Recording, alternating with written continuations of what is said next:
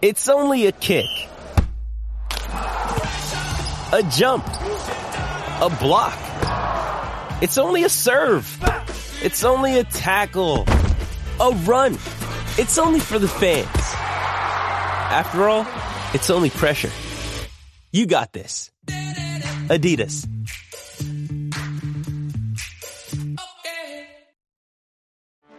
Get ready for the greatest roast of all time. The Roast of Tom Brady. A Netflix live event happening May 5th. Hosted by Kevin Hart. The seven-time world champion gets his cleats held to the fire by famous friends and frenemies on an unforgettable night where everything is fair game. Tune in on May 5th at 5 p.m. Pacific time for the Roast of Tom Brady. Live only on Netflix.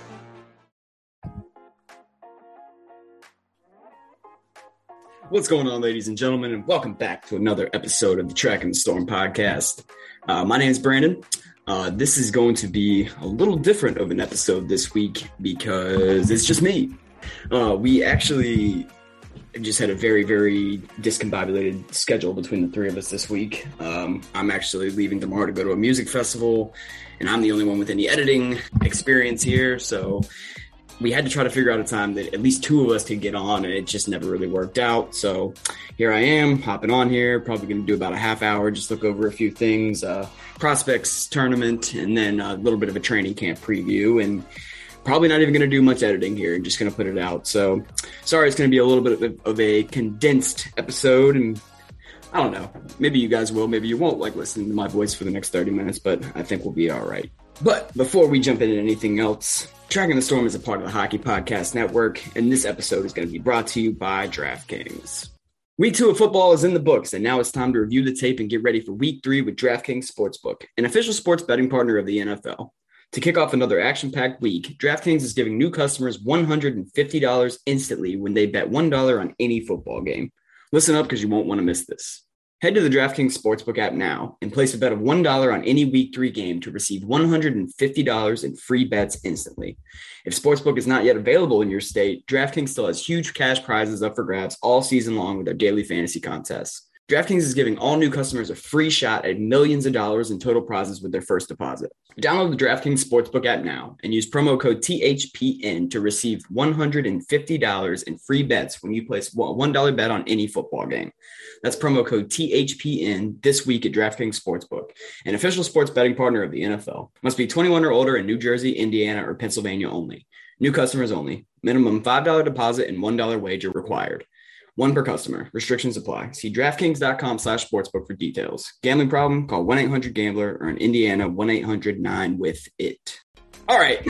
So, like I said, going to be a little bit weird this week for me just talking to myself. Not something I've done before, but uh, I guess what we'll do is we'll just jump, jump right into some uh, prospects tournament stuff.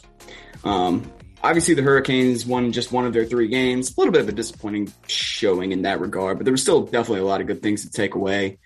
Um, I guess the easiest ways is just run down the roster and kind of talk about a few different guys here. You know, the most obvious place to start is probably with Seth Jarvis and Jamieson Rees. And, you know, I, I lump those two guys in together, and maybe it's just partially because I'm biased, because you guys know how I feel about Jamieson Rees. And just Seth Jarvis is the best prospect in the system. So obviously he's going to be there. But I think those two kids showed a ton. Jarvis, especially, was just, I mean, you could tell he was kind of head and shoulders above the rest. Um, and, it'll be interesting to see what comes out of camp here because you know we kind of talked about this a bit, and there's really just not room for him, especially after the Kotkaniemi acquisition. Um, before him, you know, we thought maybe there was a chance because the Hurricanes were still a top nine forward light. But I can understand the Hurricanes not really wanting to go into camp banking on Jarvis being ready. And there's probably an argument to be made that he's not quite ready for NHL duty. I mean, as good as he looked here at a prospects tournament, he's 19 years old he's barely played since being drafted. You know, last year obviously was such a wash for so many players that they just missed out on a lot of development time. A full year back in the W will probably do him a lot of good. But I'd still, you know, just watching this past weekend, I don't think it's outside the realm of possibility that he forces the Hurricanes' hand. Now the question becomes, what does that look like? Because at this point, the Hurricanes have nine forwards that need to be in the top nine you're not going to put a kid like Jarvis in on the fourth line, obviously. That really doesn't do anything for his development.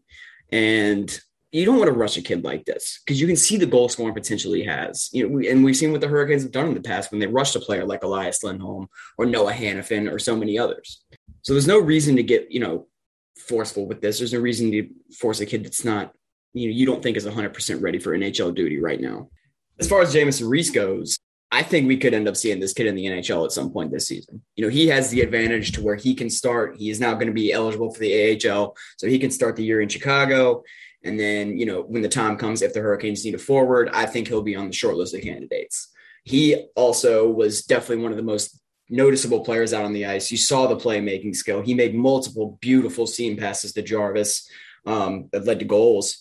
And he, he just looks the part he skates well. He's obviously such a pest and so hard to play against. And, you know, the, the phrase I just kept seeing thrown around was complete pain in the ass. And that's what he's going to bring. And Hurricanes fans are going to absolutely love him. It's the reason that I fell in love with this kid pretty much right after the Hurricanes drafted him and I really started looking at him.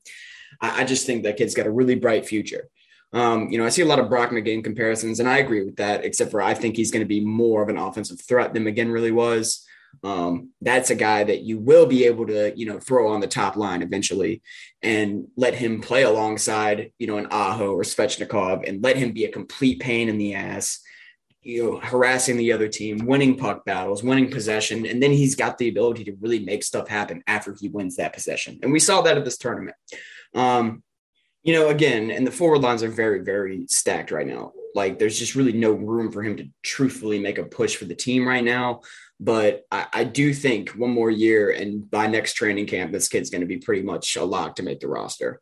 Um, probably right out of camp. We'll see how the Hurricanes roster is shaken out by then, but I, I think he's very, very close. Up next, uh, Jack Drury was a player that actually was given the C a couple of times. Uh, you know, not that that means a whole lot, but that kid is just pretty much a quintessential. He could be wearing, probably should be wearing a letter for the Hurricanes someday.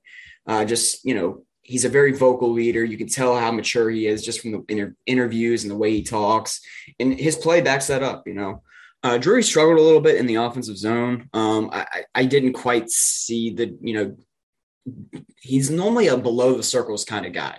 Just very very smart. He wins battles in the corners. He's in the right position, and he's got a pretty good shot and and he can make plays from the goal line too. You know, he likes working that little uh, goal line and just making cross seam passes and stuff like that. So he was quiet offensively, but I don't worry about that too much. Um, I, I think I said before this tournament that he, he was really one that I was more concerned about in training camp than in an environment like this. Um, we know what kind of season he just had in the SHL, which is obviously a much more difficult level of play than here. And it's three games. I mean, let's be real here. This goes for everybody. I probably should have made this disclaimer before now. It's three games. Guys have bad three game stretches all the time. Guys have great three game stretches all the time. You can't take too much from it. Um, but I will say Drury was a little bit quieter than I would have liked to seen, but I also think that this guy's pretty close to NHL ready, and he's another guy that is very, very likely to be uh, in the NHL at some point this year, especially if a center need strikes. You know, that's the difference between he and Rees. You know, if, if a guy goes down on the wing, I see Rees being a very, very good call up candidate. If a guy goes down down the middle, I think Drury's pretty much a lock to be the next one inserted unless the Hurricanes decide to move Martinook over to center, which I would much prefer to just have Drury up and leave Martinook on the wing where I think he's better, but that's another story for a different day. Next up, uh, we'll stay with the kind of top prospects and go to Dominik Bokk. Um, Bokk did not have a great three games. I, I got to one point where they called his name and I was like, oh, right, he's here. Uh, he did have a cannon of a goal, a beautiful power play goal. Uh, where he got a one timer. I think Sellgren delivered the pass, if I'm not mistaken. Uh, but Bokk fired a one timer and it was absolutely gorgeous. And, you know, that's the kind of flash that makes you say, okay, yeah, this kid, you know, he is going to be dangerous in the NHL someday. But he's got so much work still to do. Um, and, and again, it, it could have just been a bad three games for him from him. But that's one of the problems with him is the inconsistency. And he's really got to start being better in his own zone, using his teammates better, and just generally being a more consistent player. Um, that's the next step for Dominik Bokk this year. It's kind of a big year for him. He's only 21 years old. He turns 22 in February. Um, so he's got plenty of development time yet. It's not really a red flag for an offensively talented kid to have inconsistency and defensive issues like Bokk does. But again, you look at that goal, you look at the shot, and, he had some nice one-on-one moments as well. That's the other very good part of his game is, and probably part of the problem that leads to him being a little bit, you know, not selfish, but he doesn't use his teammates as well as he could because he thinks he can beat everybody one on one. Because in a lot of younger leagues, he was able to. He has dynamic ability with the puck on his stick. His hands are fantastic. I saw him dangle around a couple of guys in this tournament, but that's something that you really only use when you need to, and he just always wants to. It seems like, if that makes any sense he tries to dangle through everybody instead of using his teammates. And that's a problem. It's not going to work at the NHL level. Those guys are going to light him up or just steal the puck from him. And Brind'Amour is going to be like, yeah, get on the bench or go back to Chicago, either one, both. but um, yeah, not a great tournament from Bokk. Um, I, I'm, I'm excited to see him back in Chicago because I still think he's going to have a very big year there with his talent. But the consistency and that two way game, I don't, he's never going to be great in his own end, but he's got to at least put forth a little bit more effort there. If he can accomplish those things, he's still got legitimate top six potential, and he's guy to be excited about. All right, we'll stick with some forwards here, um, and then we'll check on the defensive guys later. We'll talk about Suzuki a little bit, the other member of that top line alongside uh, Seth Jarvis and Jamieson Rees. That was very, very good throughout the tournament. Um, Suzuki was okay, I thought. Um, he had his moments and he, he continues to bring that physicality and that like heavier game that we started to notice at the World Juniors when he was put in the fourth line role with Canada. And we know he has the skating ability and passing ability. He wasn't carrying the pace of play and he wasn't as dominant offensively as a guy like uh, Jarvis or even Rees was, but I still think he's a guy that's positioning himself to be able to break into the NHL in a variety of roles, which will obviously go a long way with Rod Brind'Amour. Next up, we'll talk about the two uh, 2021 draftees and Bobby Orr and Justin Robidas. I missed the first game. Let me go ahead and put that out of the way uh, which is why it would have been nice to have Matt and Alex here, you know, because they could have helped me out a little bit with this stuff. But that's fine. I'll do it all on my own, guys. No worries. Um, as far as Robidas, I thought he was very noticeable on many occasions, especially with his skating ability. He's a smaller guy. They both are really.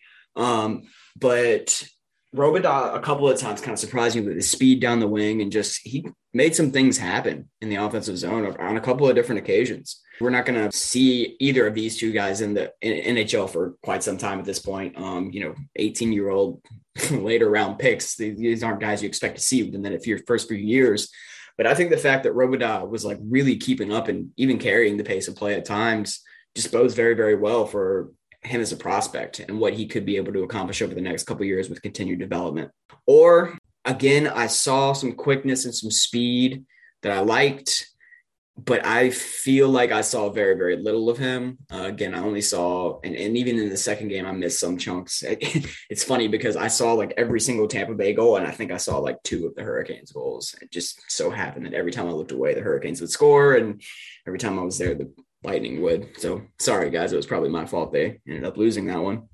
But anyway, um, or yeah, I just didn't see much. Um, and, and again, he's an 18 year old in his first NHL tournament or you know prospects camp. So it's really not worth taking a whole lot away from it. But uh, we'll see what his own QMJHL season has in store. And uh, he's another good looking prospect that could be fun to watch over the next couple years. He has a nice skill set.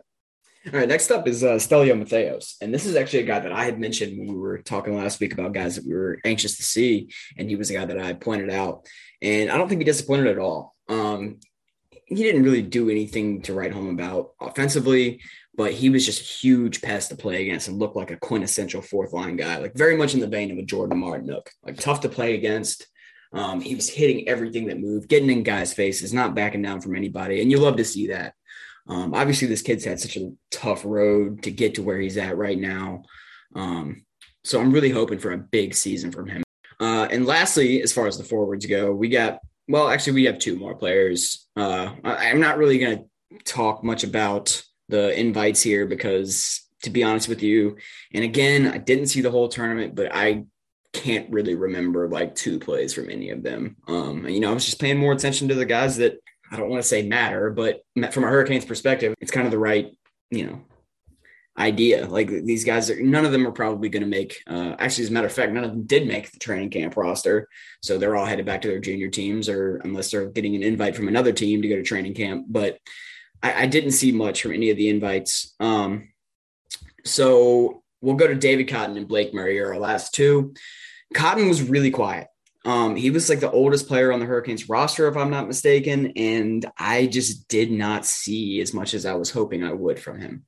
Um, and, and he's probably always kind of been on that borderline of like 13th forward or career AHLer. Um, just you know, realistically, he showed a lot at Boston College. You know, he was a captain, went back all four years, and you know, scored a ton of goals in his last couple of seasons. But I just don't know if he has the speed or the dynamic. You know, he doesn't need to be dynamic to make the NHL, but he needs to have something that gives the Hurricanes a reason to, you know, put him in. Like I just don't know that anything he does is really NHL level. Um, he and again, maybe he's a guy that eventually you can call up if you really need to. If your Hurricanes are really like struggling with injuries and their depth is really running out because they have a ton right now, and then to the fact that I don't think Cotton would be an option until like the 19th forward or something crazy like that. But I just didn't see a whole lot. You know, I know he's got a big frame and he plays a pretty good power forward game, but I, I was hoping to see a little bit more with him being so much older than the rest of the competition. And the last forward, uh, Blake Murray good skater, huge shot, very raw. Uh, and, that, that's really been the book on him for a while. But he's still only 20 years old. As a matter of fact, he just turned 20 back in July. So, you know, a couple months ago, he was still a teenager. Um, so he's got a lot of development time left, much like Bokk and, you know, a lot of these guys we've talked about. And I, I, bring up the Bokk comparison because it's the same deal where he's just got that shot that like you dream on what kind of threat he could be at the NHL level. Still love it that he was a, such a late round pick. You know, he was projected to go a lot higher in that 2019 draft. So he's still wanting to keep an eye on over the next few years to see if uh, the Hurricanes can unlock something there. All right, so now we'll move on to the defensemen. Um, and you know, there was a lot of invites here too, which I thought the defensive invites were a little bit better and a little bit more noticeable um, than the offensive ones were but also none of them are going to be really hurt factors for the Hurricanes. And I'm kind of trying to get this done and get out of here because of how little time we really have this week. So we're just going to talk about Joey Keane, Bryce Montgomery, Jesper Sellgren, and um, Ronan Seeley. Um, so first of all, Joey Keane was great. Uh, you see the skating ability. He has a little bit of a funky stride you know, and, and, it's always thrown me off. I think I've said this even on this podcast before. It's like when you see him skate, he doesn't look like a great skater, but then you see the little, you know, turns and agile little moves he does to create space for himself in his own end, holding on to the puck, um, getting a forechecker off of him. And you can just tell how polished he is as a skater. Um, I didn't love the season he had last year. And I feel like this is a pretty big year for him, despite being so young and a defenseman who inherently take longer to develop. But uh, you know, he, he made some good plays on the power play. Um, even strength, he was fine. I, I just thought he was probably the Hurricanes' best defenseman. He was playing next to Ronan Seeley. We'll talk about him in a second, and they were very solid. Uh, Jesper Sellgren, I'm a big fan. I, I, definitely think this guy has an NHL future. Um, and he had some struggles at the tournament, I will say. Uh, particularly that game against Tampa Bay, where the Hurricanes defense as a whole was just not very good.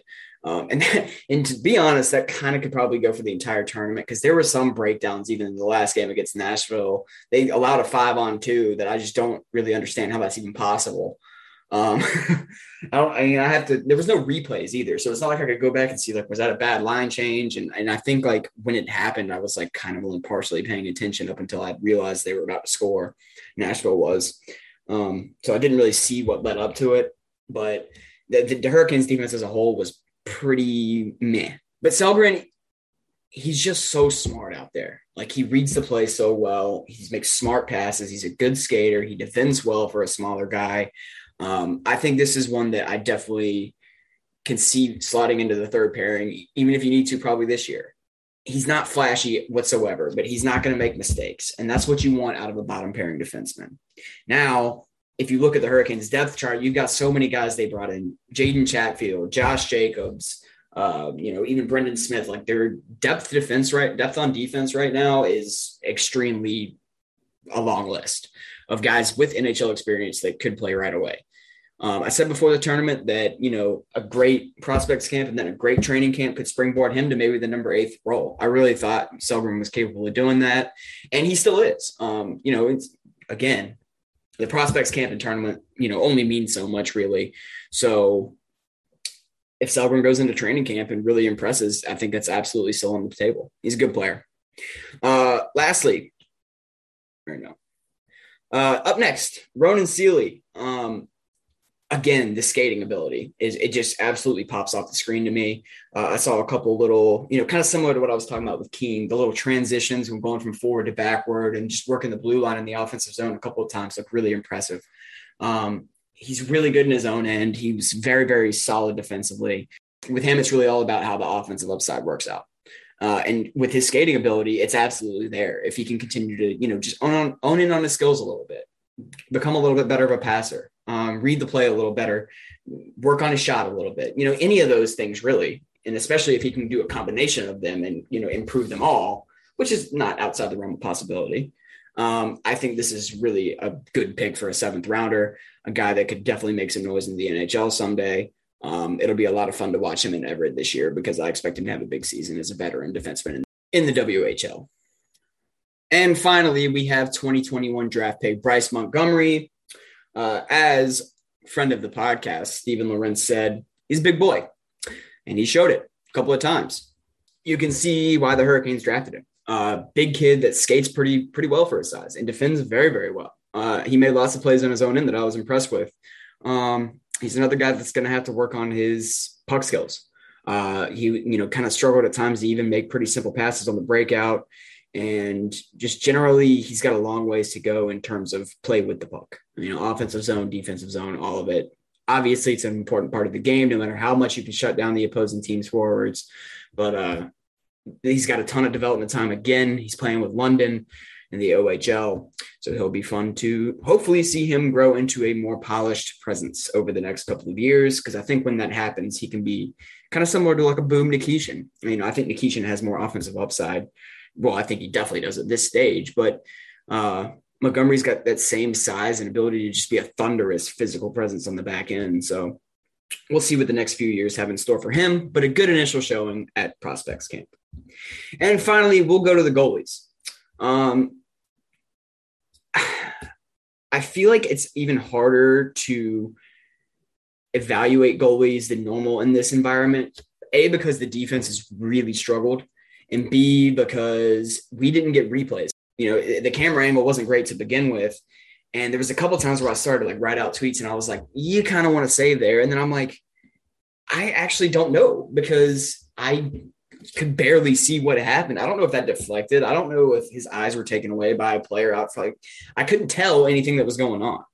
So there was a couple of goals, especially from Beck Warm. I thought he was probably struggled the most out of the three goalies, which was pretty wild because I probably expected him to be the best of the three. Um, Beck's not a big guy, but he's pretty athletic and he, you know, gets across his crease really well. Good agility, but I just thought he kind of looked easily beatable at the tournament. I, I don't know how else to put it really. Um, and then Eetu Makiniemi, who was absolutely fantastic. Um, I don't really know why he only got one game. He played the entirety of the first game, and then uh, Patrick Hamrla and Beck Warm split the last two. Uh, but Makiniemi had absolutely by far the best performance at Prospects Camp because that first game against Florida. He was absolutely sensational. Again, I didn't see it. I'm the bad luck. But um, from everything I've gathered from the people I trust, Matt and Alex included, so this will be their cameo on the show.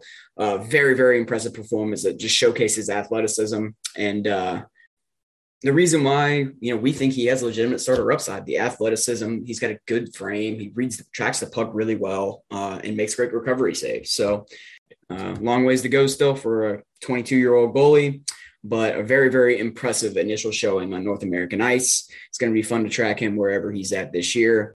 It'll be interesting to see how that works out because you'd like to think a 22 year old that's coming over from Liiga isn't going to the ECHL. Like that's a decided step down in competition. But with Dylan Wells, Beck Warm, and Alex Lyon ticketed for Chicago, who knows what the game plan is there. So that'll be definitely interesting to watch over the next few weeks is what happens with Makiniemi. And lastly, Patrick Hamrla. Um, now, this performance I did get to see, unlike Makiniemi, but I was extremely impressed with Hamrla. For an 18 year old goalie, you know, coming to his first prospects camp and training camp, that kid looked really good. And he very much fits the same vein like Makiniemi of recent Hurricanes goaltenders, Peter Mrazek, Alex Nedeljkovic. You know, those guys were even smaller than Hamrla and Makiniemi are, but these guys play like that aggressive, athletic game that gets you a lot of really good saves, but occasionally can kind of put you out of position. Um, and, and there was definitely times where Hamrla kind of especially struggled with that. You know, his his coverage of the short side was sometimes, you know, he, he was just a little over aggressive. You know, Matt called it happy feet. Um, and I, I think that's very accurate. He just you definitely want him to be a little bit quieter in his crease. But he's an 18 year old goalie, and for him to come in and have the two performances he did at this tournament were very, very promising. So yeah, that's about all I've got for uh, prospects camp. I, you know, I even probably went a little bit longer winded on that than I meant to, but uh, and now we'll jump into the actual training camp, the next stage of this off season as we ramp up for NHL hockey, just a few weeks away at this point, ladies and gentlemen. Training camp is opening on Thursday, so probably by the time you're hearing this, actually, it will have opened. Um, and we get some really interesting storylines to watch this year. You know, the Hurricanes had as much NHL roster turnover as anybody in the league this year. Um, and it's going to be a struggle. Well, you know, not a struggle, but it's going to be a challenge for Rod Brind'Amour and his staff to work through what's going to work for so many new faces in this group. Um, lots of storylines to watch here. Where's Kotkaniemi slotting in? What do the Hurricanes forward lines look like as a whole? Are they going to roll with SAT right out of the gate in order to try and get Svechnikov going from the jump? It's a big year for that kid. Um, obviously, he's coming off the big extension. Uh, the Hurricanes have him locked down now. So it's time for him to have a bounce back. You know, you know, one year you're not going to sit there and say, "Oh, he has to you know, make a break season for the kid," especially after he just got a long contract. But I I hate to even put this idea in anybody's heads, but I've seen a couple of kids sign contracts, and they come back after that, and they're kind of like, "Well, now I've got my money." The game kind of goes away. All of a sudden, you got a lot of regrets, and it's not just young players. Hell, Alexander Semin did the same thing. Now, Svechnikov, you know, I'm not going to lump that guy in with them. He has the work ethic. We know that. He has the ability to be a top five player in the NHL. But you also don't want to see some doubt start to creep in from him or from even the Hurricanes. You don't want that doubt to creep in for him to start doubting himself. And, you know, things snowballed last year. The same thing could conceivably happen because of how hard he is on himself. And I'm not saying that is a bad thing. He wants to be great that's part of his work ethic and drive that has made him such a great prospect and why we think he's going to be an elite player. But you want him to get off to a good start this year. And you want, you know, things to not start snowballing on him and turn into what they did last year, where, you know, obviously down the stretch, Svechnikov was not the player we were used to seeing. Uh, big years coming up for Nino Niederreiter and Vincent Trocheck.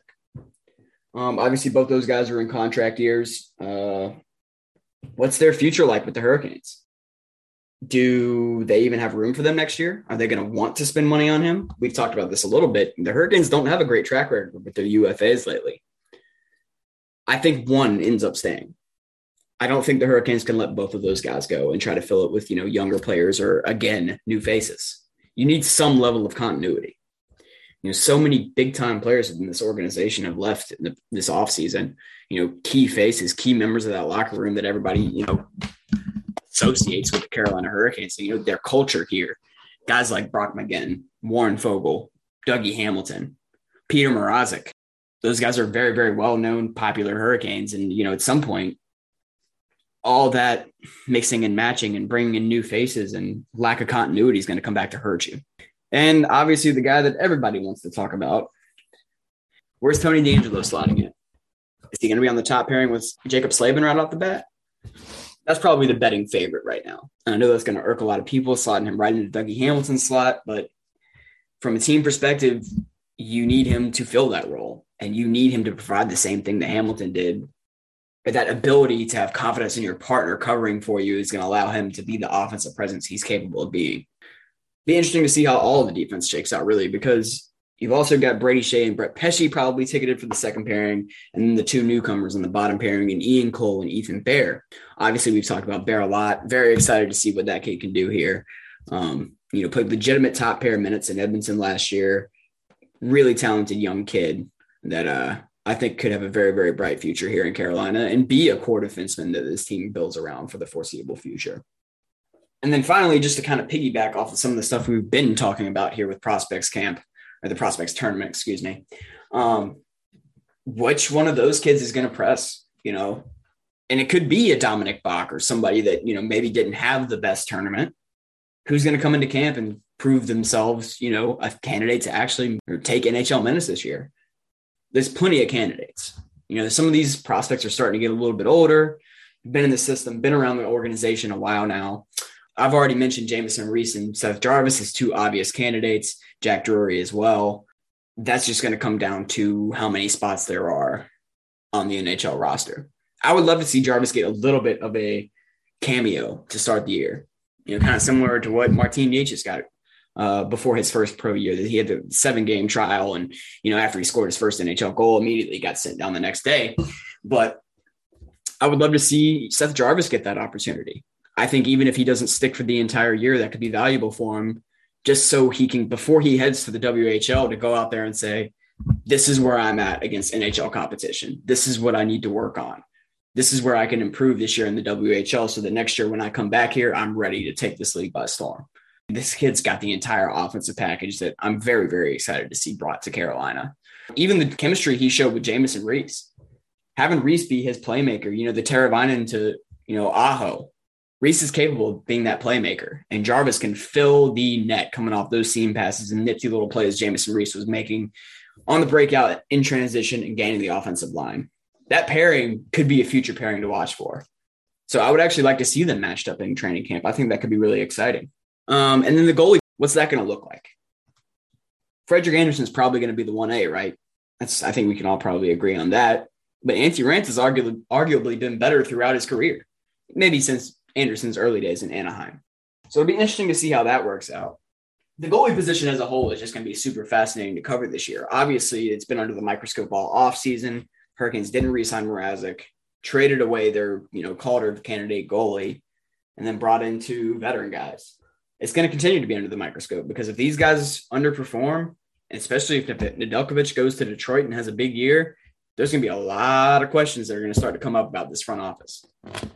And of course, it's just going to come down to they kind of made a gamble and it didn't pay off. But at the same time, this organization or this front office this regime hasn't done much to create doubt from its fan base.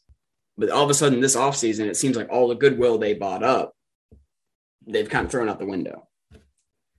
And with the DeAngelo signing, if this comes back as well to haunt the franchise, they let a guy like Nedeljkovic go, and it turns out to be the wrong move. There's going to start to be a little bit of heat under these guys. And I don't think they'll be on the hot seat or anything like that, but they're going to need to make a good impression that next year. That's for damn sure.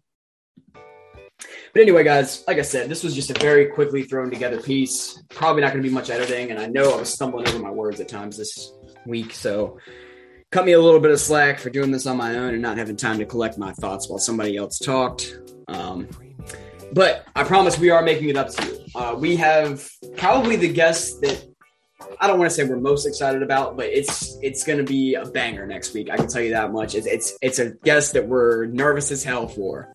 Um, not going to give you any hints. You guys will find out whenever we announce it. If that is beforehand, maybe it will be. But if not, you'll find out about a week from right now.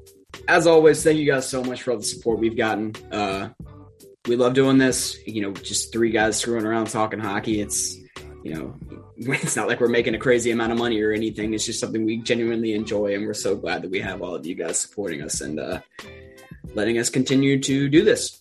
Uh, usually, this would be where I would go back and find the old clip of Matt saying it just to let him have his bit. But since all of our guest hosts have been doing it lately, and I don't want to take the extra editing time on this tight schedule right now, I'm just going to go ahead and do it for you. But, ladies and gentlemen, it is a great time to be a Carolina Hurricanes fan.